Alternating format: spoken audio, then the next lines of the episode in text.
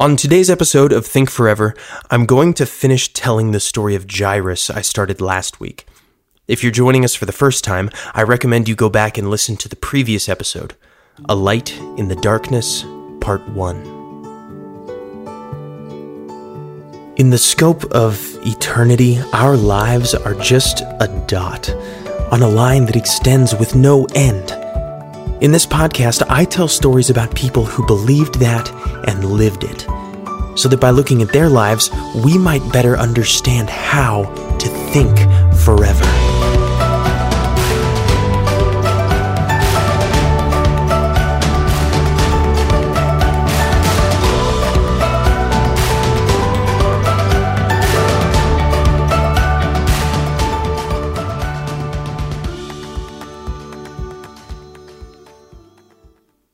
Episode 7 A Light in the Darkness, Part 2.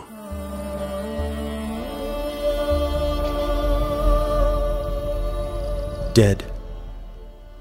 Gone. She couldn't be. His daughter, his only child, just gone? Jairus opened his mouth to scream, but all that came out was a heaving, guttural groan. He scraped his palms and forehead into the ground and felt the no longer solid earth beneath him. He smelled the sea, the fish in the market, and the stall of the donkey across the road. His mouth tasted like metal and blood. He opened his eyes and saw a puddle of mud forming on the ground from the lines of bilish spit running from his lips. He heard people. Too many people. Their stomping, shuffling feet, their whistles, claps, and cheers, all oblivious to the world that had just gone dark. The sun burned his neck. How dare the sun shine on this day? His mind and body retched together, suddenly torrential with anger, grief, and disbelief. This wasn't possible. Jesus had been coming. Why hadn't he gone to get Jesus sooner? Or run faster, or pushed harder through the riotous crowd. She couldn't be gone. Only twelve years old, she shouldn't. But she was. And there was nothing left of the swelling hope of the morning, only anguish and darkness. A hand grasped his shoulder, gentle at first, then firm. The shape of Jesus filled Jairus' view. The teacher reached out with both hands and grasped Jairus' face, holding his distorted, tear filled stare for several mournful heartbeats. Finally, Jesus said, Do not fear. Only believe, and she will be well. Jesus pulled him to his feet and motioned for Aram. Jairus clung to his brother and strained to regain his breath as Jesus had a private word with his disciples. In a sudden flurry of motion, the disciples spread across the crowd with raised arms, saying something about patience and important business. Jairus couldn't make out all the words. Then they were walking again, weaving through alleys and behind shops to avoid more crowds. Aram led, supporting the stumbling Jairus like one might a drunk man after a few rounds too many at the tavern. Jesus and three of his disciples followed. John was there, and conversed quietly with another man, just as big, calloused, and stern faced. The third was Jonah's son, Simon, who constantly checked over his shoulder as if guarding the rear of their processional. They must have been moving faster without the drag of the mob, but Jairus couldn't tell. His whole body buzzed with numbness. He was pulled toward home by the longing to be with his family and pushed away by fear of what he would find when he got there. Do not fear. That is what Jesus had said. Only believe, and she will be well. What could he have meant? Where there is life, there is hope. But Ada had died because Jairus had taken too long to bring the one man who could save her. He didn't know what well there was to be, but he pressed on, with nothing to cling to but his brother's arm and the words of Jesus. Jairus heard the wails before they turned onto his street. The mourners had arrived quickly. Aram must have sent for them before coming to get him. Or maybe the doctor had arranged it when he realized there was nothing more he could do. Mourners filled the kitchen and spilled out onto the street, garments torn and feet bare. Some played flutes, others beat their chests and cried words of lamentation. Jairus followed his brother through the raucous assemblage and into his home. Some faces he knew, others were unfamiliar, but all looked at him with the same pity. He felt a sudden and mighty rage. Their dissonance was an assault to his ears, their condolences vacuous and vain. They didn't know his pain, or Malka's, nor would they be present if their pockets had not been filled with coins. The entire tradition now seemed a disingenuous sham. He needed quiet. They needed to be quiet. Jairus was on the precipice of erupting at the whole congregation in anger when Jesus spoke. Why are you all making a commotion and weeping? The child is not dead, but sleeping. Those gathered went silent for a moment, then, as one, began scoffing at Jesus. Their mourns turned to laughter in an instant. Out, Jesus said, all of you. Leave this house in peace. Some of the mourners began to object, but a second look at the burly fisherman with Jesus kept their protests short. Aram herded the remaining few out the front door. Jesus waited for the door to latch and the noise to quiet, then shifted his gaze to Jairus. Do not be afraid, he said again, and nodded toward Ada's bedroom. Jairus entered into the tableau he had been dreading. Malka lay in the bed, cradling her baby girl, unwilling to let go for the last time. A faint lullaby escaped her lips, broken by helpless breaths and sobs. He circled the bed and knelt behind his wife, resting his chin on her arm, and reached to brush the matted hair from his daughter's face once more. Her feverish skin had gone cold. After days of writhing agony, her body lay motionless. With her eyes shut, Jairus could almost believe she was indeed sleeping, but for her pallid cheeks and lips that had gone a pale purple. Jairus stood and buried his face in his hands, as if the simple act of covering his eyes would make the present reality disappear. His body swayed, and he feared he may lose his balance again. Jairus? Malka said. He snapped his eyes open and saw Jesus and his three disciples slowly entering the room. It's all right, Malka. He's. This is who I went for. This is Jesus. May I see her? Jesus addressed Malka with the gentleness of a shepherd caring for a lost lamb. It's all right, Malka, Jairus repeated. Don't be afraid. He said the last as much for himself as for his wife. She kissed Ada's face before grabbing onto Jairus and standing shakily to lay her head on his shoulder. She wept silently.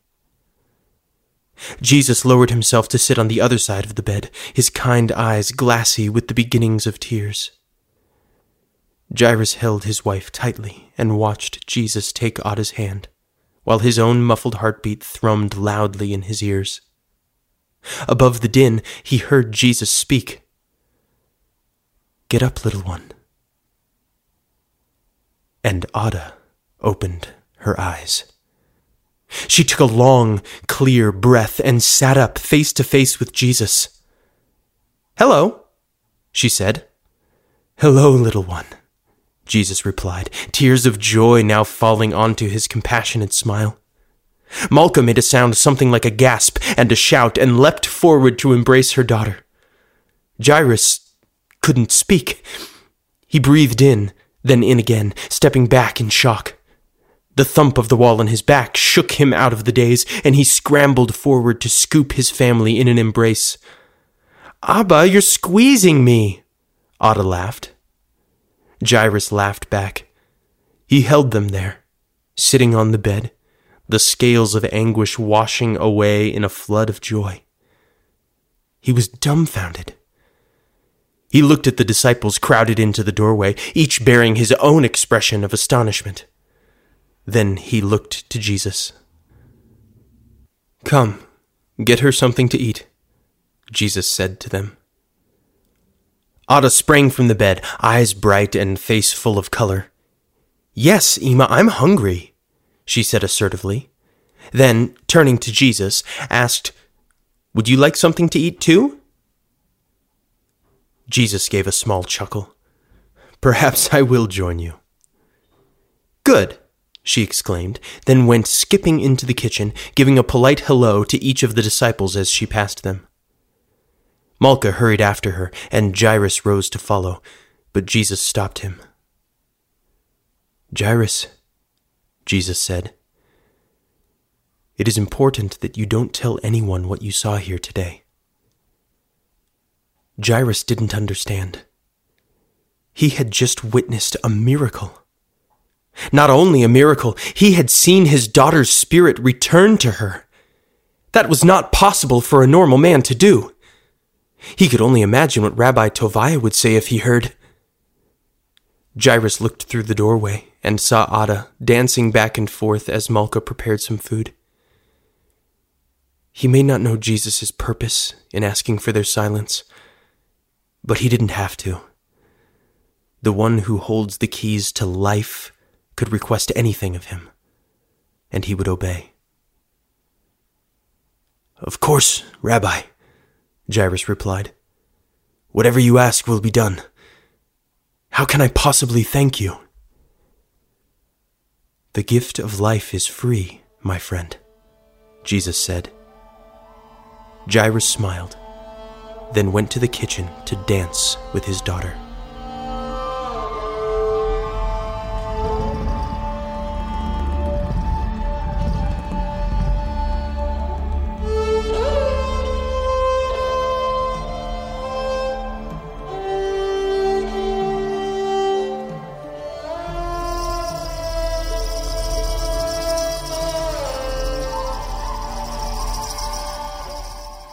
Jairus awoke from a peaceful sleep to the smell of bread baking in the kitchen. There had been no nightmares the night before, or any dreams he could remember. No falling rocks, or paralyzed limbs, or screams in the dark. Just a long, wonderful, much needed night of rest. He had slept downstairs in Ada's room, so his daughter could sleep beside Malka upstairs. She'd hardly let the girl out of arm's reach since Jesus had lifted her from death the day before. Jairus looked at the stool beneath the window. The narcissus flowers were starting to wilt. He would go get more today, enough to fill the whole house if he could find them. Ada's little laughs floated through the door, and he smiled contentedly, closed his eyes, and recited his morning prayer, thanking the Lord for restoring his soul for another day. Jairus stretched to his feet and ambled into the common room. Aram sat with Ada on the floor, playing a game, bouncing little stones into a cup. Ada shrieked with glee when Aram scored two of the pebbles at once. Malka watched the pair with happy eyes as she prepared breakfast in the kitchen. Jairus, you got some sleep, she said, without removing her hands from her task.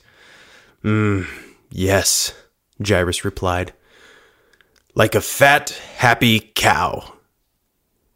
He walked up behind his wife, wrapped his arms around her shoulders, and kissed her cheek. And how did my girls sleep last night? Amazing, Ada chimed in from across the room. I bet you did, Jairus said, still holding on to Malka. Don't get too comfortable, though. Then, in a fake whisper, added, your Ema misses me too much when she can't warm her cold toes on my leg in the night. Jairus, Malka protested with feigned exasperation. Ada and Aram chuckled from their corner. All right, all of you quiet if you want to eat, Malka said, then looked over her shoulder at her husband and added a quick, Shoo! Jairus kissed her once more and went to sit with his daughter and brother. You know, he said, leaning to Ada's ear, I used to beat your uncle at this game all the time when we were children. I was four years old the last time you played with me, Jairus, Aram said, looking every bit the offended younger sibling. Jairus laughed. Well, I suppose it's time to resume your lessons then, little brother. He scooped the pebbles in his hand, but before he could toss them, there was a knock at the door. He looked to Aram, who shrugged and shook his head. Jairus rose, wondering who could be visiting so early in the day. He opened the door to find an odd woman standing at the threshold. Wrinkles, too deep for her young face, crowded her eyes and mouth. Her clothes were worn threadbare, torn and resewn so many times that she looked like a cistern full of cracks. The bright morning sun illuminated thin wisps of hair flying out from beneath her head covering. But her solemn face shone. The light in her eyes was supernatural, and he could almost feel the warmth of her presence. Hello? he said, stepping out and closing the door to just a crack behind him, unsure how to address this strange, ragged, glowing woman. Her brows furrowed with sudden concern as she opened her mouth to speak, then stammered out, You are Jairus? Yes, he replied. Can I help you with something? No, I. I heard what Jesus did for your daughter. It's all over town. I'm not supposed to talk about that, but I suppose there was no keeping it hidden. So it's true. She is alive? The woman started to cry and hid her face in the folds of her shawl. Jairus looked right and left, searching for any of her companions, but the street was empty, save for him and this sobbing stranger. What's wrong? he asked, utterly confused and lacking any better words. She raised her head and swiped at her tear stained cheeks, then took a deep, calming breath and said, yesterday. Jesus was going with you up the hill, and I saw him. Finally. I had been sick for a long time. I, I thought if I could just touch his cloak, I would be healed, so I crawled to him and. She started to cry again. But the tears seemed like relief more than sadness. They weren't the desperate sobs of the broken hearted, but the healing tears of relief. Go on, Jairus said, tentatively. I thought I would be crushed and left behind, but I made it. I touched just the edge of his garment, and I was well. Twelve years. But then he stopped. Right in the middle of the crowd, he stopped and spoke to me.